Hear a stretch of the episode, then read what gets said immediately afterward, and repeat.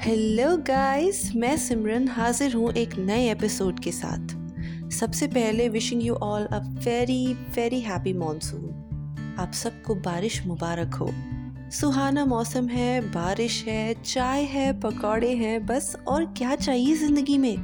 भगवान करे इस खुशनुमा मौसम की तरह हम सबकी ज़िंदगी भी सुहानी हो जाए। तो दोस्तों, आज मैं कोई सलाह मशवरा करने या कोई सेल्फ हेल्प एडवाइस देने नहीं आई हूँ। आज कोई प्रीचिंग्स नहीं, कुछ नहीं। आज कुछ अलग करने का मन था। आज मेरा मन था कि मैं कोई कहानी सुनाऊँ आपको। यू नो स्टोरी टाइम बहुत टाइम से नहीं हुआ है। तो आज मैं आपको एक कहानी सुनाने आई हूँ। और कोई ऐसी वैसी कहानी नहीं। डरावनी कहानी। नॉट एग्जैक्टली डरावनी बट जिसके साथ हुआ था, उसके लिए काफ़ी डरावना एक्सपीरियंस था। तो इसीलिए ज़्यादा देर ना करते हुए चलिए शुरू करते हैं आज की कहानी। तो बात कुछ तीन चार साल पहले की है। ये इंसिडेंट मेरी बहन के साथ हुआ था। तो मेरी बहन अपने घर में अकेली थी। दोपहर तो का टाइम था तो she decided to take a quick afternoon nap अब थकान थी, नींद का समय था तो नैप लेना तो बनता था। So she went to her bed and वो सो गई। आफ्टर सम टाइम उसकी आँख खुली। She was on her bed same room same atmosphere nothing changed सब कुछ वैसा ही था। लेकिन उसको कुछ अजीब फील हुआ। Something something strange was going on और वो ये था that she was not able to move वो हिल नहीं पा रही थी। ऐसा लग रहा था उसको जैसे किसी ने उसके हाथ पैर बाँध दिए हों। She was horrified she tried moving her hands and feet again but it was still the same वो ना अपने हाथ पैर हिला पा रही थी, ना खुद अपनी बॉडी मूव कर पा रही थी।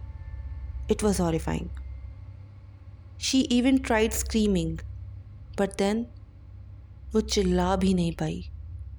It was like it was like कि किसी ने उसका मुँह बाँध दिया हो। उसका मुँह खुल ही नहीं रहा था। हर माउथ वॉजेंट ओपनिंग अभी ये सब हॉरीफाइंग एक्सपीरियंसेस चल ही रहे थे कि सडनली शी फेल्ट कि उसके घर में कोई है। जबकि she was all alone in her home इससे पहले वो कुछ भी कर पाती a man entered her room dark complexion moustache घुंघराले बाल एंड एंड बिल्कुल साउथ इंडियन अटायर जैसा उसने मुझे बताया था।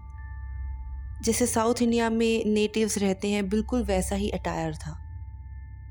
My sister was scared to death वो डर गई थी। She again tried screaming and moving her body but it was all in vain इतने सब में ये सब जब हो ही रहा था तो वो आदमी जो उसके, उस टाइम उसके रूम में था, वो धीरे धीरे चलकर मेरी बहन के बेड के पास आ गया। अब my sister was on on her bed और उसके पैरों के पास ब्लैंकेट था। And remember this part vividly कि वो बिना ब्लैंकेट लिए सोई थी। She was damn sure about it when she told me this तो वो आदमी आया, उसने वो ब्लैंकेट उठाया एंड मेरी बहन के ऊपर उड़ा दिया। My sister was horrified so much ये सब चल रहा था। She was not able to move and वो अजीब सा दिखने वाला आदमी उसके आगे खड़ा था एंड उस पर चादर उड़ा रहा था। It was it was too much for her then she close her eyes और वो अपने मन में रिपीट करती रही कि ये सब सपना है, ये सच नहीं है। Because she was not able to speak तो वो अपने दिमाग में इस चीज़ को दोहराती रही that this is just a dream ये सच नहीं है, ये सच नहीं है। That she needs to wake up I need to wake up I need to wake up she was just repeating this in her mind and उसके बाद उसने अपनी पूरी स्ट्रेंथ लगा दी खुद को मूव करने के लिए। बहुत देर तक कोशिश करने के बाद she woke up all drenched in sweat and उसकी सांस फूली हुई थी। वो एकदम उठकर बैठ गई and she looked all over her room but there was no sign of that man that she saw वो आदमी कहीं नहीं था उसके कमरे में। At that point she was relieved कि वो सिर्फ़ एक सपना देख रही थी। It was just a bad dream लेकिन तभी उसे कुछ ऐसा दिखा जिससे शी वेंट ऑल नम्ब उस आदमी ने जिस तरह से मेरी बहन पर वो ब्लैंकेट उड़ाया था, वो ही सेम ब्लैंकेट ठीक उसी तरह से उसके ऊपर था। इस इंसिडेंट के बाद काफ़ी दिन बीत गए बट मेरी बहन को वो आदमी दोबारा नहीं दिखा। काफ़ी टाइम बाद उसने इंसिडेंट हमको बताया था। And she told me when she Google this experience ये सिम्टम्स जब उसने गूगल किए तो शी फाउंड आउट कि उसको स्लीप पैरालिसिस हुआ था। ना what is sleep paralysis sleep paralysis एक कंडीशन होती है जिसमें आप कॉन्शियस होते हैं बट मूव नहीं कर पाते।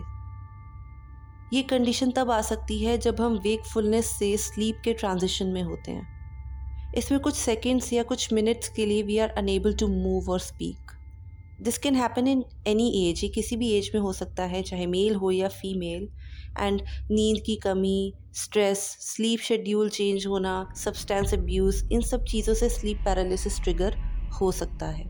या कोई मेंटल कंडीशन जैसे डिप्रेशन या किसी भी तरह का मानसिक तनाव हो, उससे भी ट्रिगर हो सकता है। पर द क्वेश्चन इज़ कि स्लीप पैरालिसिस तो समझ में आया। लेकिन वो आदमी कौन था? उस स्लीप पैरालिसिस के एपिसोड में वो आदमी वहाँ क्या कर रहा था? उसका क्या रोल था वहाँ होना? क्या वो उस जगह से बिलोंग करता था? क्या वो मेरी सिस्टर से बिलोंग करता था? जबकि उस इंसान को मेरी बहन ने कभी देखा भी नहीं था। तो वो वहाँ क्यों था? This is too strange and so horrifying तो ये थी आज की short scary story based on true events yes ये सच्ची घटनाओं पे आधारित कहानी थी। अगला एपिसोड लेकर जल्दी हाजिर होंगी। अभी के लिए इट्स रैप फिर मिलेंगे चलते चलते। तब तक अपना ख्याल रखिए और खुश रहिए और सुनते रहिए हार्ट आउट लाउड